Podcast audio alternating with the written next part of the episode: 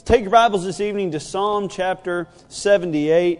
Psalm 78.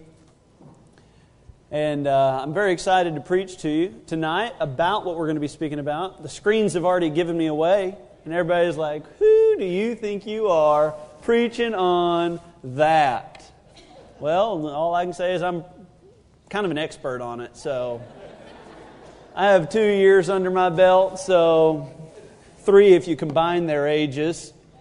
So, man, I, I tell you what, I, I, may not be greatly qualified, but the Word of God is. And and maybe, and, and I don't want those in this room who say, well, I'm not yet a parent. Or there may be there others in this room that are saying, I, am kind of past the developmental stage of parenthood. I'm kind of now, all my kids are grown up, they're all leaving, and I'm sure they are still making great decisions. I'm sure. And what you don't realize is no matter what stage of parenthood you are in, you can still have a tremendous impact on their lives whether or not they're grown and out of your house or whether or not you're expecting your firstborn, you can have a tremendous impact. And there's teenagers in this room tonight who would say, well, they can go ahead and tune this out, open up Instagram or whatever they're on. And which reminds me, parents, if you're concerned about your teenagers using their phone in the youth section, I am so close to completely shutting down the youth section because them using their phones is becoming an epidemic. Okay, so if you think your child is using their phone in church, don't put it upon me and my uh, uh, five workers that we have in there to control your child using their phone in the youth section. So uh, I tell you, and I'd say this for the, the adults in the room, I also say this as a public address warning to our teenagers. If we continue to have the problems that we're having, we will just ask that every, every parent sit with their teenager because it's getting to the point where uh, maybe the temptation is too great for them to handle. Even though my Bible tells me that there is no temptation taking you, but such is common to man. But God is faithful, who will not suffer you to be tempted above that you're able. So, Twitter and Facebook is not a temptation that they are not equipped to handle with the Holy Spirit. Uh, and so, uh, I'm just telling you, uh, uh, please, please, parents, help me in that. And I preached my whole message. We can go home now. Everybody, every head bowed, every eye closed. but please help me uh, you know, it, it, I don't see how it's my and my workers' responsibility to teach your kids when and when not to use their phone. And uh, if you are worried about it and you say, well, my child would never, okay, that's great. But if you are the parent that says, maybe my child is, maybe you could help me by just taking their phone up during church or help me, uh, you know, help me help you. That's what I would say to you. Uh, anyway, Psalm chapter 78. No matter what stage of parenthood you are, if you know a parent, if you are thinking about becoming a parent, if you potentially could be a parent one day, this sermon is applicable to you tonight. Psalm 78, verse number 1. The Bible says, Give ear, O my people, to my law. Incline your ears to the words of my mouth. I will open my mouth in a parable. I will utter dark sayings of old. Now, here is where our passage really begins this evening. Which we have heard and known, and our fathers have told us. We will not hide them from their children, showing to the generation to come the praises of the Lord and his strength and his wonderful works that he hath done. For he established a testimony in Jacob and appointed a law in Israel which he commanded our fathers, that they should make them known to their children, that the generation to come might know them, even the children which should be born, who should arise and declare them to their children, that they might set their hope in God and not forget the works of God, but keep his commandments. It might not be as their fathers, a stubborn and rebellious generation, a, a generation that set not their heart aright and whose spirit was not steadfast with God. Let's have a word of prayer. Father, I ask tonight that you would help every person in this room. Lord, I believe the power of the Holy Scriptures is able and capable to change lives. It's able to break bad habits and establish new ones. Lord, it's able to get rid of old persuasions and give new, strong convictions. And Father, that's what I'm asking tonight. Lord, I'm praying that you would illuminate the scriptures through the Holy Spirit and that you would help us realize maybe we are. Uh, uh, we have some shortcomings as parents. And Lord, I pray that you would establish uh, some new ways and make parents have the courage to admit their failures in the past. And maybe they would look forward to uh, being stronger parents in the future. Lord, I pray that nobody in this room would tune the message out before the message is even given. So, Lord, please help us in that area tonight. I pray in Jesus' wonderful name. Amen.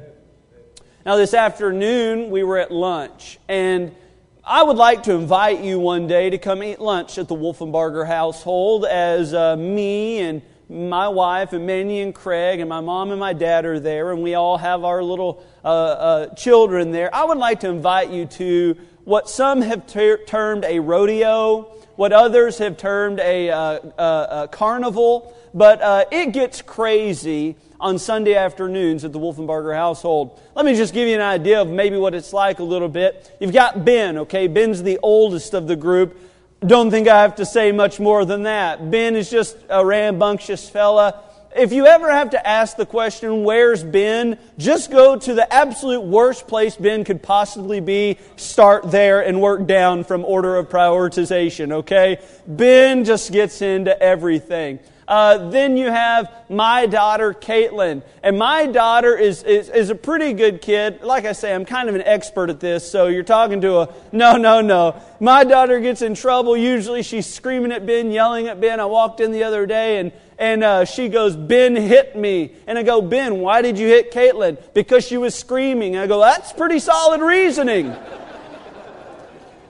And so you can imagine just those two, it would be a lot to handle. But then you've got Olivia, and Olivia doesn't use her words very well, but she uses her roars extremely well. She'll just roar at you. She's in uh, trouble constantly. Today she broke out into a rash. So imagine Ben taking things from Caitlin, Caitlin screaming, Olivia has a rash. Okay, it gets worse.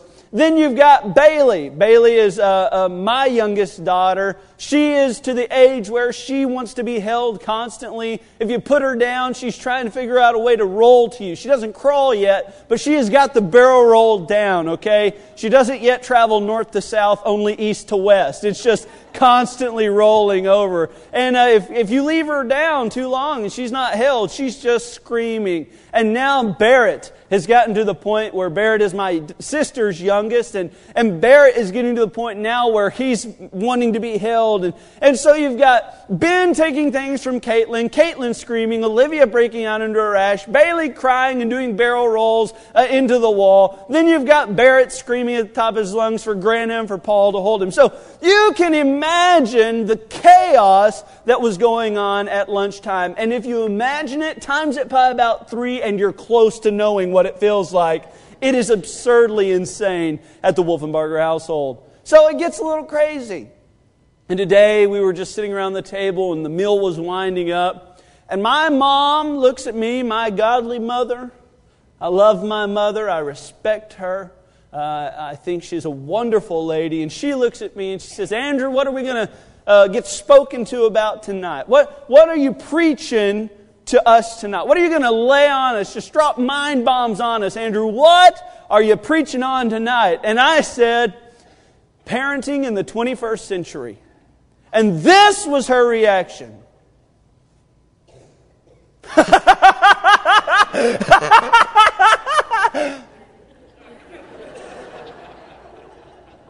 I am not making this up, folks. She continued to laugh, although my face was quite straight. She said, You're serious? yes, I am very serious. You know, I, I, may not be the, the most experienced in parenting, but I do know that God's Word is always truth. It's always right. And when there's a principle or a truth in God's Word, it is worth listening to and it is worth converting our schemes and our plans and our lifestyle to. So that's what I want to speak to you about tonight. Here's the problem that I've noticed in, in a, Christian parenting, and we'll launch, we'll use this as our launching pad. Most Christian parents expect their children to be better Christians than they are.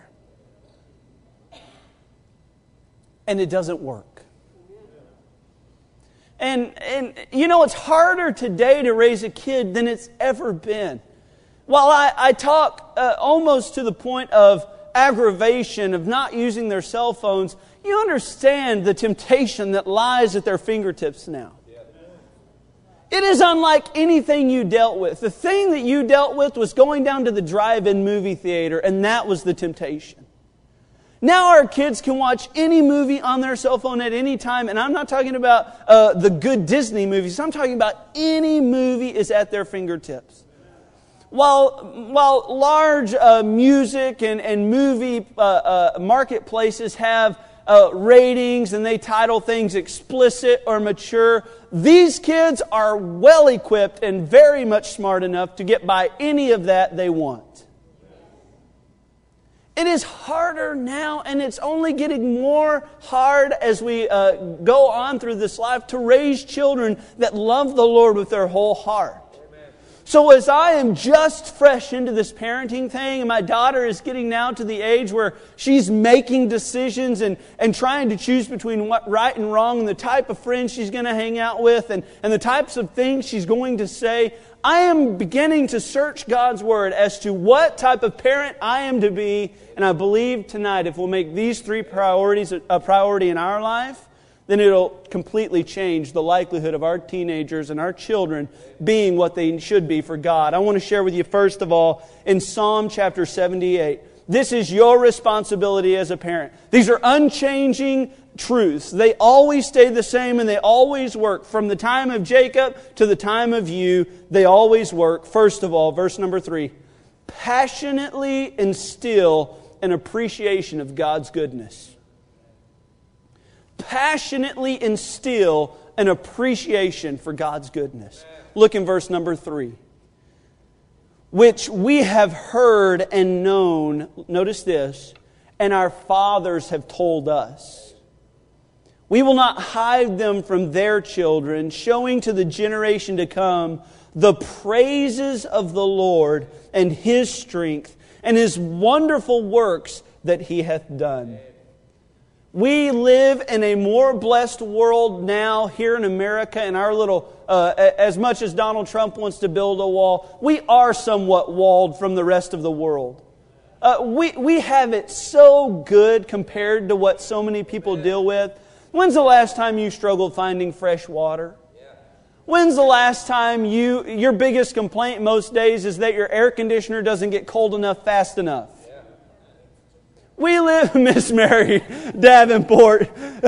I prayed specifically for her at the beginning of the sermon. Please don't let people tune me out at the beginning. She's not tuning me out for any other reason, but she's just too cold to listen.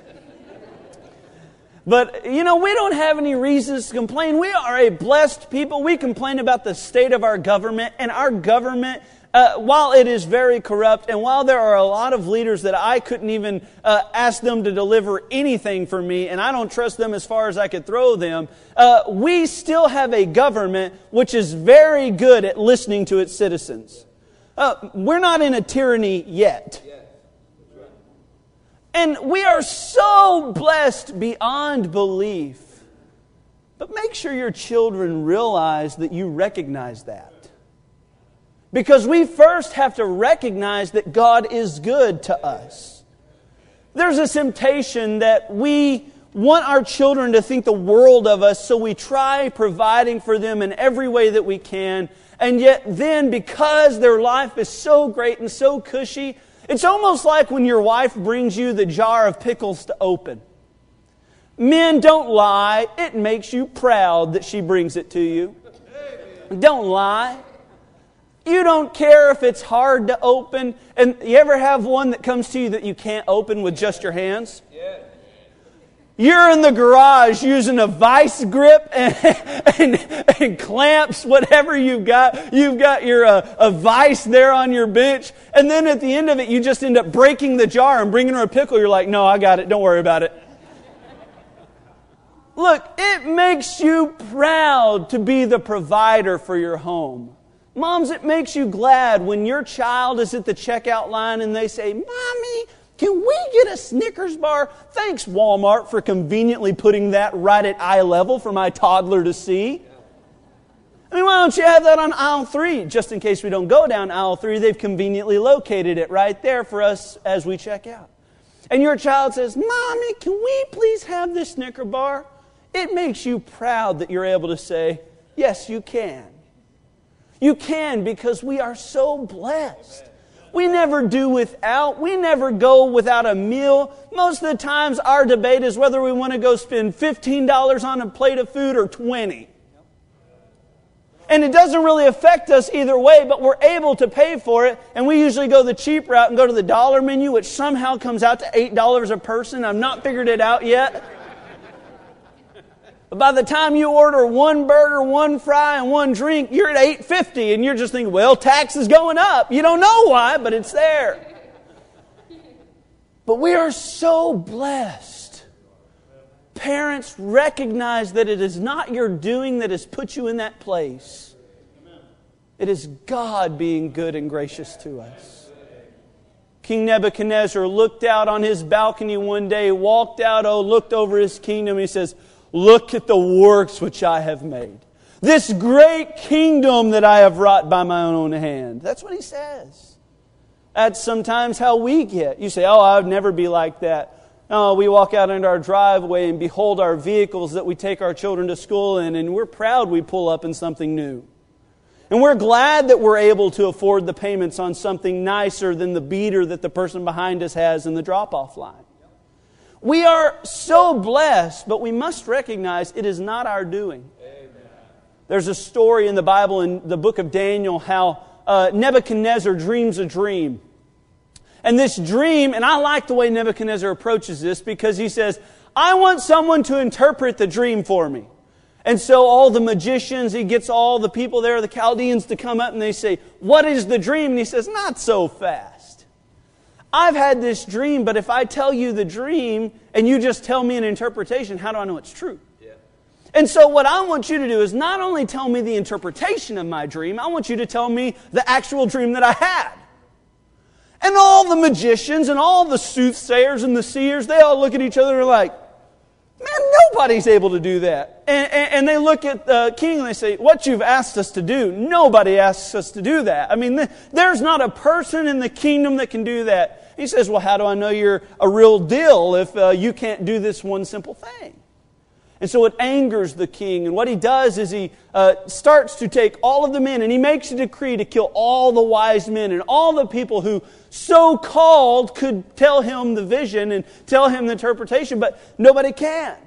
And then they come to collect Daniel and, and Meshach and Shadrach and Abednego. And Daniel says, Hey, hey, why do you come with such haste? Why are you, why are you coming to pull me away? And, and the man in charge of this uh, proclamation of the king, he tells Daniel, Well, the king dreamed a dream, and, and uh, nobody could tell him the interpretation, and nobody could tell him the dream, so he's angry. And Daniel says, Well, give me a chance. He goes up to the king and he says, King, I want you to give me just a little bit of time and I will tell you not only the interpretation of your dream, but I will tell you the dream also. Well, that evening he goes to Shadrach, I almost said Mashrak, Shadrach, Meshach, and Abednego, and he says, Guys, we need to pray. And we need to desire of the Lord that he would give me the dream and the interpretation. That evening, the Lord gives Daniel the interpretation. He gives him not only the interpretation, but also the dream and the context of the dream and all the answers that he needed to say before Nebuchadnezzar. And this is what Daniel says. Daniel answered and said, Blessed be the name of God forever and ever. For wisdom and might are his, and he changeth the times and the seasons. He removeth kings and setteth up kings. He giveth wisdom unto the wise and knowledge to them that know understanding. He revealeth the deep and secret things. He knoweth what is in the darkness, and the light dwelleth with him. I thank thee and praise thee, O thou God of my fathers, who hast given me wisdom and might. He goes to Nebuchadnezzar and tells him that he now can tell the dream, and he does not take credit. He gives credit to God. Oftentimes, we're much more like Nebuchadnezzar than we are Daniel. When we are the, have the special ability, or when we're capable of, uh, capable of providing or doing something for our family, we oftentimes take credit where God deserves all the credit. John said, A man can receive nothing except it be given him from heaven. And we often take credit for things that we have no credit, uh, to, we, we don't deserve the credit for at all. One of the greatest lessons I've learned in the last year was when I went to Guatemala on a missions trip. We were going down there, I was preaching the service where Brother Ryan Ashcraft handed his church over to the national pastor, which is the plan for local missions, for biblical missions within the local church. It's not to go down and start a mega church. Missionaries were never called to be pastors, they were called to plant churches. That's why I love Brother Williams' testimony tonight. They're, go, they're to go and train and establish and equip people, but then they're to go do it again. That's the, the pattern for biblical missions. And uh, I was down there, and I didn't have long, but Brother Ryan Ashcraft wanted me to take me wanted to take me around the city and show me some of the sights. So he took me that morning early to go get some breakfast, and we drank some hot cocoa there, and it was wonderful because it was fresh hot cocoa, and and uh, we we had a good time. He took me to one of the coolest sights I've ever seen. It's uh, uh about a hundred old school buses now imagine this lined up down this road. And they're like the old, old church buses. You know, the ones that the bus drivers won't even drive because they're so old and bad? That's those buses. But here's the difference between those and the ones that a lot of churches have to drive they fix them up. I mean, they, they make them sweet. I almost showed you a picture tonight. They pinstripe them. They'll put flames on them. They chrome them out. They got chrome grills, chrome wheels. Uh, uh, they got, they look awesome. There's pinstripes. There's big words down the side of them. La Riata or something like that. So it's just awesome. They look amazing. We walked on the bus there and Brother Ryan began to talk to this man. Brother Ryan shared with me that this man now holds the most dangerous job in the world say, why is driving a bus dangerous? Because if his boss does not pay the, the cartel and the mafia down there, what happens is the mafia walks on the bus, shoots the bus driver just to send a message to his boss. And that's the life these men lead. They uh, drive these buses at 80 miles an hour down mountainous roads. Now, I'm talking, when I say mountain, I mean the church was in between three volcanoes. Okay, so I'm talking about they go up these mountains. These roads are not very wide. They're not great roads. And they drive 80 miles an hour down these roads. You say, why do they drive that fast? Aren't they going to? Well, if they beat the other bus to that location, they get his and their passengers. So it's, it's this huge rat race of trying to get from point A to point B fast. And they wouldn't even let me ride on a bus because it was too dangerous. Not because of the guns, but because those guys drive crazy, but also the guns. We talked to this man, and he began to tell us all the work that he had done to his bus. This man knew more about diesel engines than any person I've ever known. Can you imagine taking a 60 passenger bus and tuning it up to the point where it can drive 80 miles an hour? That's what this guy did. They pinstripe these buses, and I promise you, they don't have these big professional paint booths, but you could not see one flaw in the paint at all. They looked wonderful. And I left there and I looked at Brother Ryan and I said, Brother Ryan, if that man lived in America, he'd be making over $100,000 a year because of what he can do on an engine. You know the difference between that man and many diesel mechanics in America? Geography. That's it. It's not that he's a worse person. It's not that he's less talented because I've never met a diesel mechanic that knew more about diesel engines than he did. The only difference between him and you is geography. He was born in a land where he will never be able to grow out of the spot that he is in, and you can become whatever you want to be because you're born in the land of the free and the brave. And yet we take credit for that like we did that. You say, oh, look at all the things I have. Look at all the junk I have. No, what we need to do is we need to recognize we were blessed to be born in this country. We are blessed to possess the things that we have. We are blessed to be able to uh, put our children through college, and we are blessed to have what we have here in America. But you must recognize before your children that everything you have is not because of you, but it's because of God's goodness in your life. Not only do we need to recognize it, but we must report it. We must constantly be telling our children this truth. Verse number four, the Bible says, We will not hide them from their children. See, the decisions you make now with your children don't immediately just affect your children, but they affect their children. If I take a copy tonight and I put one, uh, I write one word across the front of that paper, say we could put uh, uh, the word thing. We'll just put thing across that paper. And I run that piece of paper through the copy machine. I print. If I grab the copy of the piece of paper that I just ran through the copier and I run it through the copier, I hit print, it degrades the quality. If I continue to do this over and over and over again, as I proceed, each piece of paper or each generation will degrade just a little bit more and a little bit more until you will not ever be able to see the word thing on that paper. And the truth is, in your life, you are affecting not only your children and their decisions, you are affecting the type of parents that they will be to their children. Don't get so narrow focused like, ah, I can let them do this. I can. No, that is a foolish way of looking at parenting. Uh, Chuck Swindoll said, Each day of our lives, we make deposits in the memory banks of our children. And I believe that. Psalm 145, this is the type of impact that you ought to be telling your children. This is the thing that you ought to be constantly telling your children, Psalm 145, Great is the Lord and greatly to be praised, and his greatness is unsearchable. One generation shall praise thy works to another and shall declare thy mighty acts. I will speak of the glorious honor of thy majesty and of thy wondrous works. You say, Oh, my, my kids don't want to hear that. Oh, that's a bunch of baloney. I love hearing my dad talk. My dad and I have a great relationship, and I don't roll my eyes when my dad tells me about where he grew up or what he did. I tune in because I'm interested in my friend, my father. And if you had a good enough relationship with your child, they'd be interested in your life and, and your past experiences. That's how people grow. That's how people develop is learning from those around them, and your children are gleaning from you every day.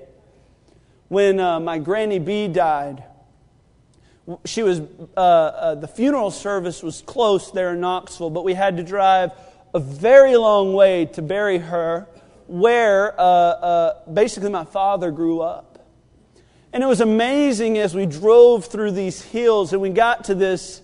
I mean, when you've heard the term holler or backwoods, that's where we were. I mean, you entered the city limits and you heard as you went out the other side, you just keep going back and forth. I mean, it was the backwoods. And there we were, just a family driving through the hills. Obviously, the mood was not that great because of the occasion, but my father was there in the front seat saying, Hey, Andrew, you see this ditch right here? One night, me and my buddies, we were drag racing down this street, and I hit that ditch, and we couldn't get the car out. He says, Hey, Andrew, look over there. You see that place? Oh, that was this happened there. Hey, Andrew, you see over there? Do you think I'm sitting in the back seat saying, What a goofball? I don't want to hear what he used to do. No, I'm, I'm soaking it up. I'm like my dad used to. He used to drive uh, drag cars. Man, he, that's so cool. I'm loving every moment of it. My dad's taught me more about this world and how to be a man in this world than any other person I've ever been around in my life.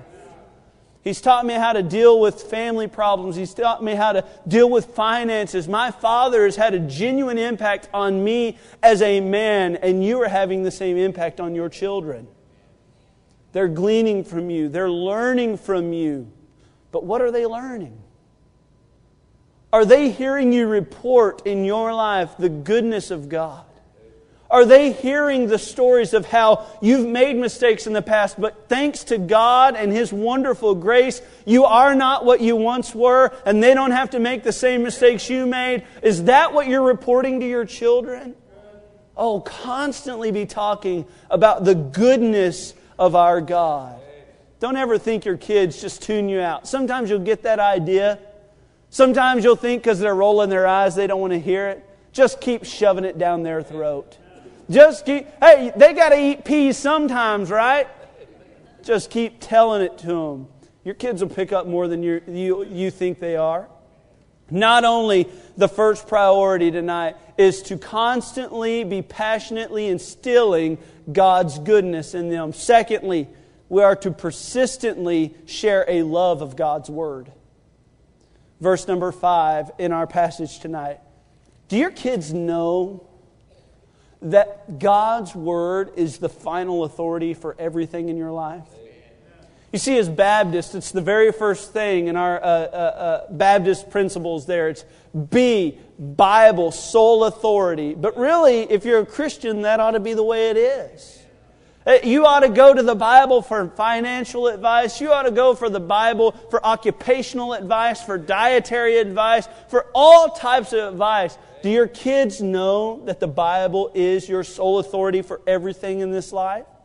I believe the Bible here in verse 5 begins to tell us that the Israelites had made God's word an absolute priority in their life. For he established a testimony in Jacob and appointed a law in Israel, which he commanded our fathers, that they should make, known, uh, make them known to their children. There's two ways that you can make your children know uh, that you love God's word. First of all, by proximity. They need to know that you are constantly around God's Word. And you need to be placing them constantly around God's Word. But don't ever mistake sending them to church as putting them around God's Word. Too many people think that just because we have them in church, they're picking it up. How do you think it's fair for the church to get your kid at most three days a week and you get them seven, and it's somehow the church's responsibility to teach your children the Bible? Children were never to be only brought in and brought up by the church, but it's always been the parents and the home. Uh, it's been their responsibility, their proximity to the Word of God. Deuteronomy chapter 11. Now, you don't have to turn there, but listen as I read this verse. This is how God wanted the Israelites to teach the law of God to their children. Notice. Therefore shall ye lay up these words in your heart and in your soul and bind them for a sign upon your hand, that they may be as frontlets between your eyes. And ye shall teach them your children. Speaking of them, notice, when thou sittest in thine house, and when thou walkest by the way, when thou liest down and thou risest up, and thou shalt write them upon the doorpost of thine house and upon thy gates. I don't necessarily know if all those were commandments, but I do know this. God was trying to emphasize Always have your children around God's Word. Saturate your life with God's Word. You know the reason why Christian music is good music? Because it contains God's Word. You want to know why listening to sermons is not just a foolish thing to do? Because preachers preach about God's Word. How often are your kids around God's Word? You say, Brother Andrew, I'm just afraid if I shove it down their throat, they'll, they'll resent it. Do your kids resent air conditioning? Do, do they resent uh, when you get to go out for ice cream? You don't make them. You eat your strawberry uh, uh, Blue Bell. say, I don't want strawberry. I want homemade vanilla. Amen. Yeah, amen, Brother Turner. That's what I'm talking about, brother. Do your kids resent the television because they're constantly around it? Do they constantly complain about the warm water you have in your home? I'm just afraid if they always have access to it and they're always around it, they'll just feel so resentful to it. No, you don't resent good things when you have the opportunity to be around them. Uh, you say, Well, I just don't think that I can pass off what I love to my children. You're right, you can't. When I was growing up, my father was insanely in love with coon hunting. He still loves it, just doesn't get to do it as much these days. Uh, he had some of the best dogs in America. You hear him talk about it. And he would never brag on himself, but I'm going to brag on him just a little bit, as if I haven't already been bragging on you a little bit tonight anyway. It's worth it, though. Yeah, go ahead. You just Have a ball. have a ball. My dad, at one point, had the highest finishing blue tick coon dog ever to place in the world hunt. Uh, blue dogs, and, and, this is getting kind of deep into coon hunting, but blue dogs aren't built for competition. They're built for leisure and pleasure hunting. They don't tree fast and they don't, they don't work like the other dogs. The other dogs, they sound bad, they look ugly, but blue dogs are more of like a luxury ride as a coon dog. Although they smell and kind of get greasy real fast, but they are the luxury. They're slow and they take their time. And when they get to that tree, they don't, you don't hear that. No, you hear, oh, oh, oh, oh, oh, oh. It's beautiful. It's a wonderful thing to listen to the tree. And that's why my dad likes hunting them. Yeah, I think he'll go tonight. And uh, uh, my dad used to love coon hunting. In fact, I used to go with my dad all the time. When we were really young, I've got pictures of me in a ball cap with a coon hunting light placed on the front of it because the helmets wouldn't fit me. So we just, we just had hats and we tightened them so tight. You know where the tag is hanging out over here? We just, it's like a belt that you stretched way too long. You had to make a new hole. That's the way my coon hunting light was. I was so small. I'm walking around there. My dad bought me some, some coon hunting boots with some snake chaps so we could walk across the water. Dad even got me dogs when I was young. I had this dog named Crockett. He died. I had this dog named Plain Jane. He gave her away, then she died. But I had all these dogs. They were good dogs too. And anytime I showed an interest in coon hunting, my dad was always more than willing to help me in that. He would get me whatever I needed. Uh, I'm telling you, I had some great dogs, and I didn't even know how to hunt them, but he got me dogs. My dad always equipped me whenever I showed any interest, and he did the same for his sons. Now, here's what's strange two of his sons don't go coon hunting. And I, I love to hunt. I don't like coon hunting. I, I, I love to go spend time with dad, and if I go, that is the only reason. Maybe that, some pork rinds and a Dr. Pepper, but that was the only three reasons that I go coon hunting. I don't enjoy it. One of his sons is absurdly in love with coon hunting to the point where if his was just a, an obsession, Gene Jr.'s is an addic- addiction, okay? Uh, uh, Gene Jr. loves, loves, loves the coon hunt. Lost thousands of dollars coon hunting, I'm sure. Gene Jr. is taking it way over the top. But you know what? I don't resent coon hunting. I don't say, oh, dad tried shoving it down my throat. No, he just always made it available if I wanted to, to partake. Some parents, they say, well, I don't want to shove it down my kid's throat. No, probably your kids are, are starving for it. And your kids want to see God's word working in your life so they can see what it looks like. You know, I never had to ask my dad whether or not he was reading his Bible because I constantly watched him do it.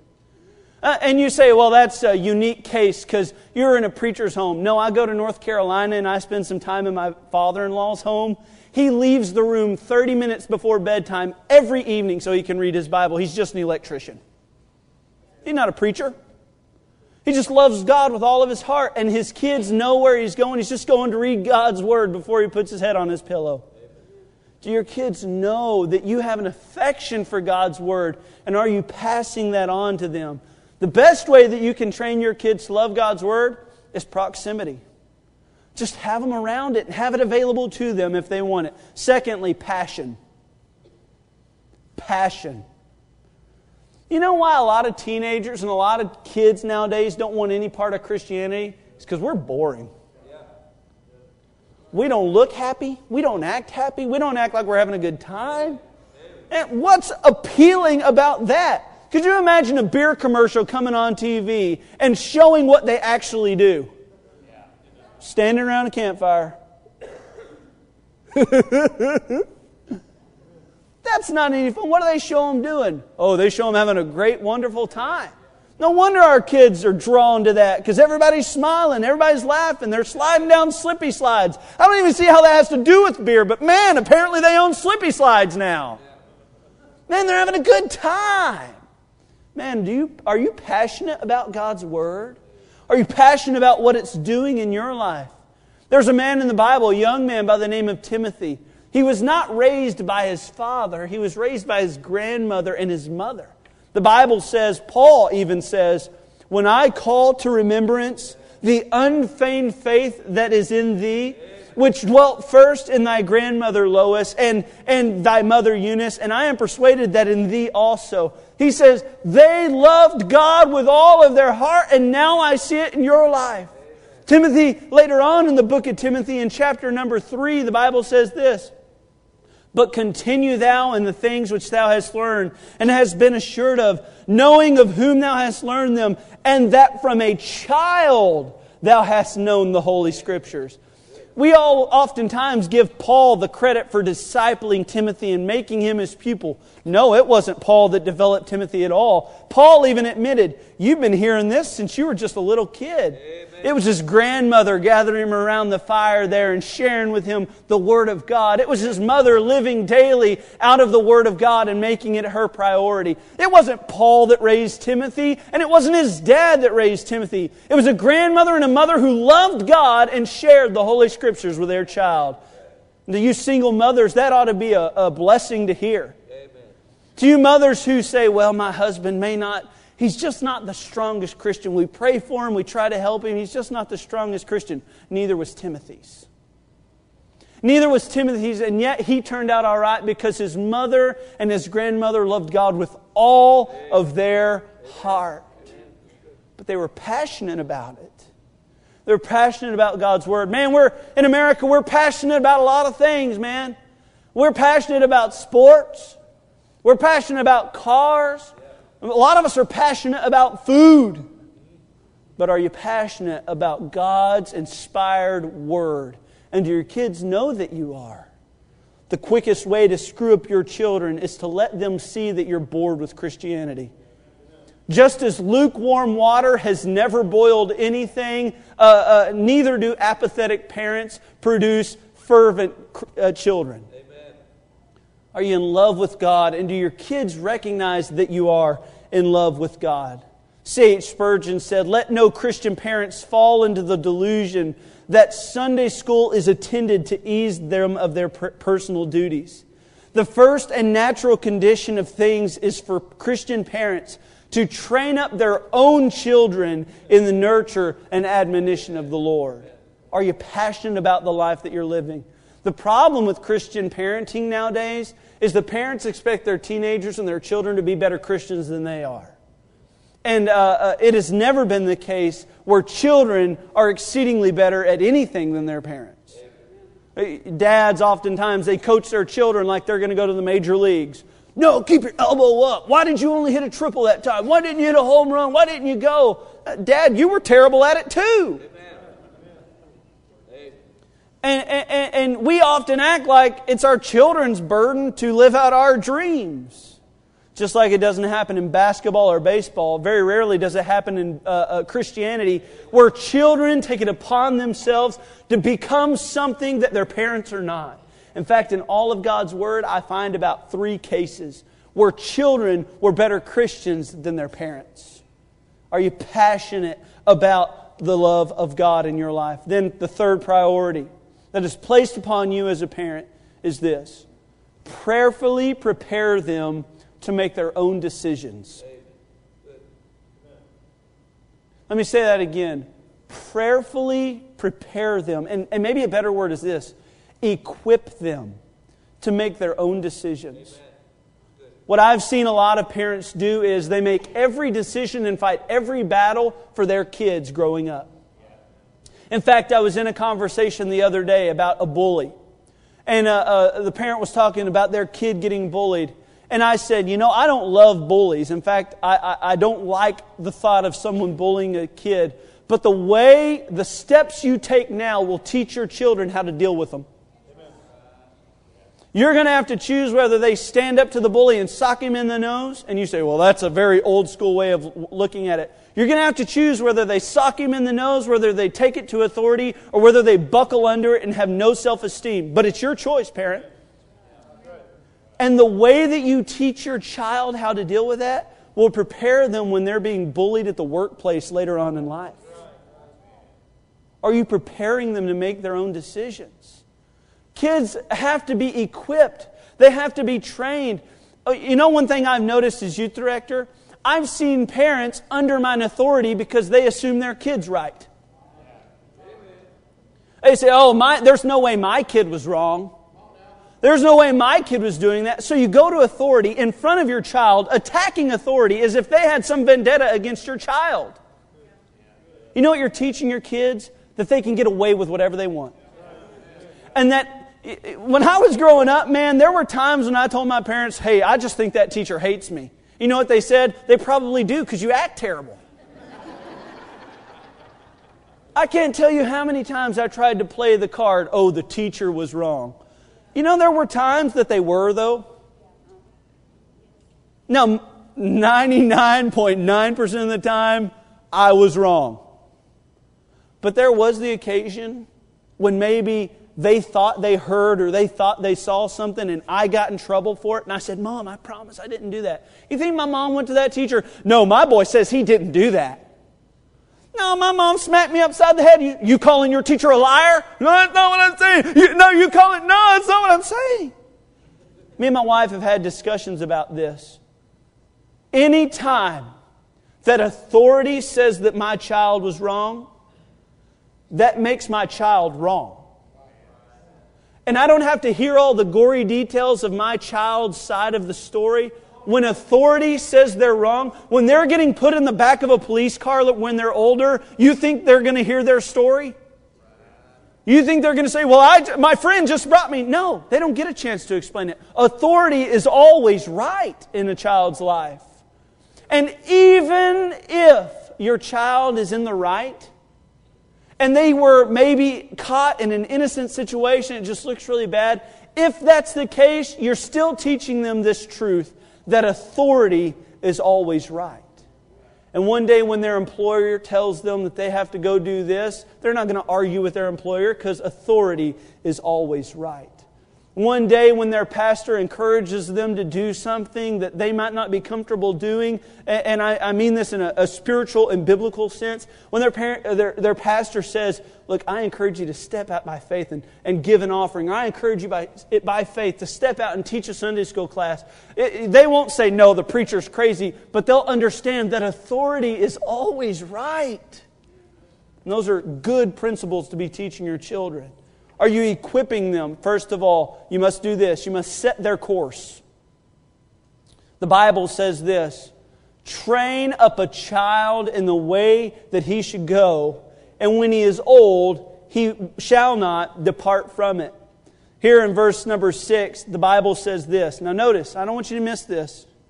As, as they've talked about how they were going to convey God's goodness to them, and now they were going to have to teach them to love God's word and to honor God's word in their life. Now, verse number six that the generation to come might know them, even the children which should be born, who should arise and declare them to their children. Now, notice verse number seven that they might set their hope in God.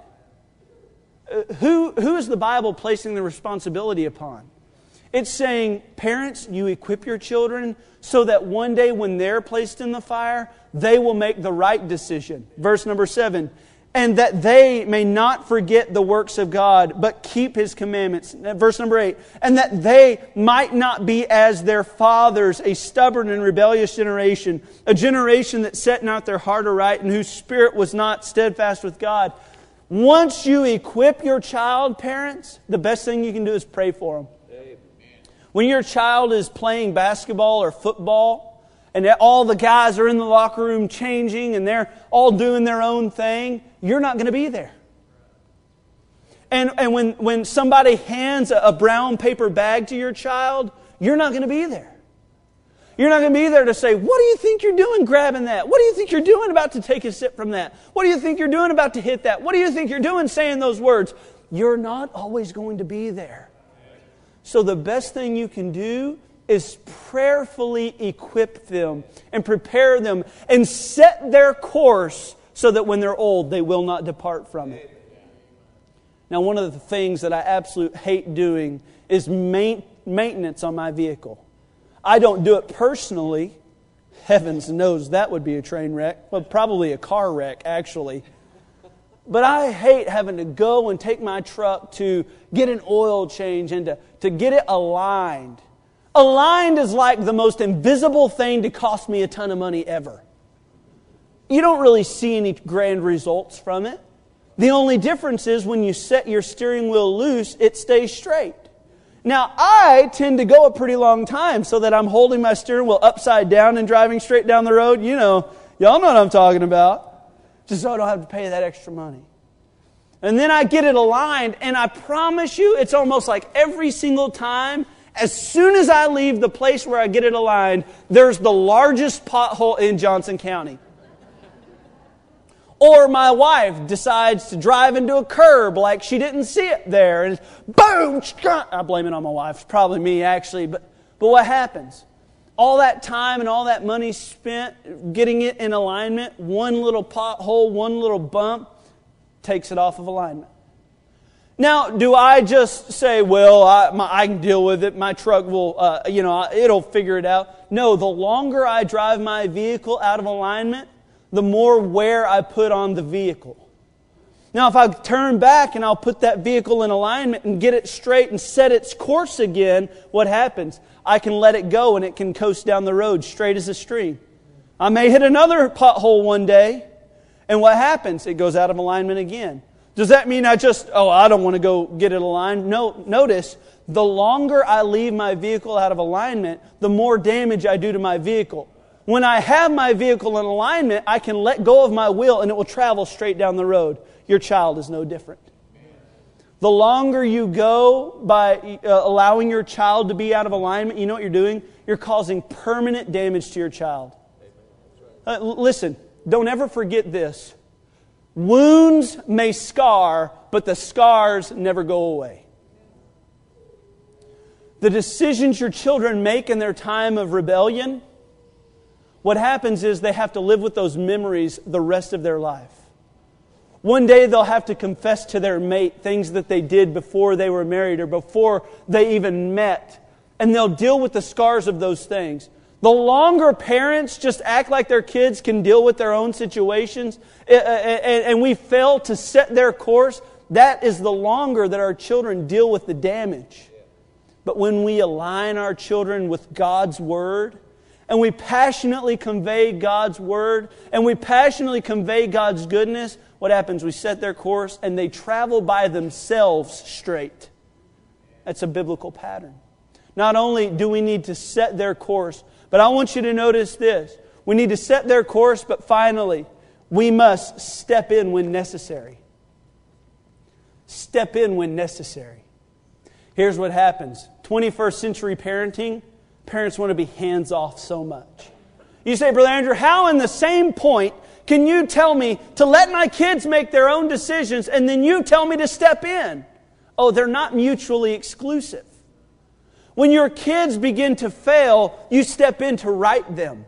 When your, your children begin to make poor decisions about who they're dating or who they're spending their time with or the type of things that they're watching or listening to, you say, Brother Andrew, how? I just need to let them figure it out. No, the longer they stay out of alignment is the more damage they do to themselves. Occasionally, a parent needs to step in. Take your Bibles to Proverbs chapter 3, and I want to teach you a very valuable lesson, and we'll be done. Proverbs chapter number 3. Now, the Bible says this in Proverbs chapter number 3 and verse number 12. Proverbs 3, verse number 12. We'll start in verse number 11. My son, despise not the chastening of the Lord, neither be weary of his correction. Notice, for whom the Lord loveth, he correcteth even as a father the son in whom he delighteth. What modern day parenting philosophy wants to sell you is if you correct your children or if you rebuke your children or set their course straight again, you don't love them. The Bible preaches a completely contradictory story. The Bible says if you don't align them and if you don't redirect them and, and occasionally have to chasten them, if you don't do that, you don't love your child. Take your Bibles now to Proverbs chapter number 13. Proverbs 3 tells us that if we love our children, we will occasionally correct them when necessary. Proverbs chapter number 13 says this, verse number 24 He that spareth his rod hateth his son, So, what did Proverbs 3 tell us? That if we love our children, we will occasionally have to step in and correct them. But if we don't correct our children, what does the Bible say that we are to them? It says we hate them. Now, like preacher was preaching this morning, when God calls someone a fool, we better pay attention. When God uses words like hate, we better tune in. And if the Bible says that occasionally you'll have to step in and realign them and correct them, you say, My, my kids are long gone. Well, do the, your kids know that in your life you want them to return to where they used to be? Do your kids know that you're not happy with the places that they go and the decisions they're making right now? Or do you just act like everything's hunky dory when Thanksgiving comes around? Look, we have to set their course, but occasionally we need to step in. Look, many of you have prayed this prayer, and I, I'm done now. Many of you have prayed this prayer Lord, protect me and my family. Protect us from all types of attacks. Protect us from making mistakes. Lord, just you guide our lives and you direct our lives. And if, if we go to misstep somewhere, you just kind of get us right back on the right track. We pray that. I know that one time I put a bid in on a house and I prayed, Lord, if I'm making a mistake right now, you just correct it.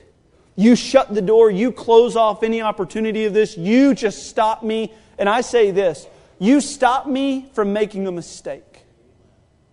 Now, if God doesn't answer that prayer, I look at God and I say, God, you let me walk right into that. You allowed me to step right into a mistake when my prayer was that you wouldn't allow me to make a mistake. We say, God, please protect our families.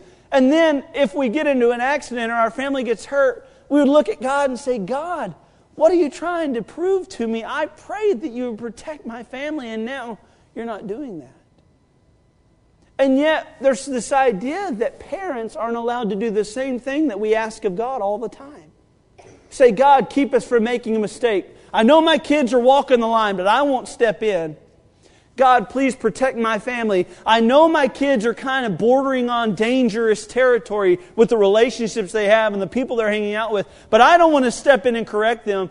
You are being the anti God in your child's life. Everything that you want God to do for you, you're not doing for your children. That's foolish. An algebra teacher one day became concerned that his students were not getting the, uh, the right grasp of the lesson material. And so he sent home a, a note to all the parents. And the note said, Parents, I'm asking you for just uh, the remainder of the semester that you not do your children's algebra homework. The parents the next day sent in a, a, note. One of the parents sent in a note to the algebra teacher. And they said to the algebra teacher, Teacher, we are flattered that you think that we could do our children's homework. Many of you tonight may have heard the sermon and you feel incapable of doing everything that it entails. You feel incapable of constantly letting your children know that we are only where we are because of God's goodness in our life.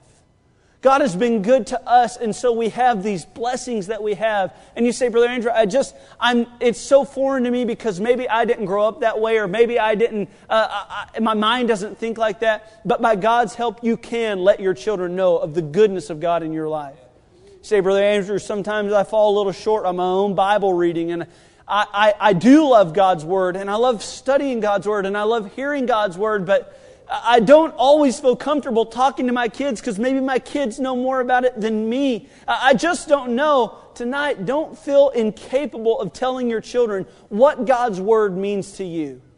You step out on a limb one day and you say, Hey, I was just reading this in my Bible, and uh, uh, you know, I, I, just thought this was special. And your kids will look at you with a dumbfounded look and they'll say, You mean to tell me you read your Bible? I do too. That's wonderful. That would be a wonderful story. Maybe you feel incapable of training your children in such a nurturing and helpful way that when you take out off the hands and you, you kind of let them set sail, so to speak, maybe you feel incapable of kind of taking off your hands and allowing them to make their own decisions. By God's help, you can.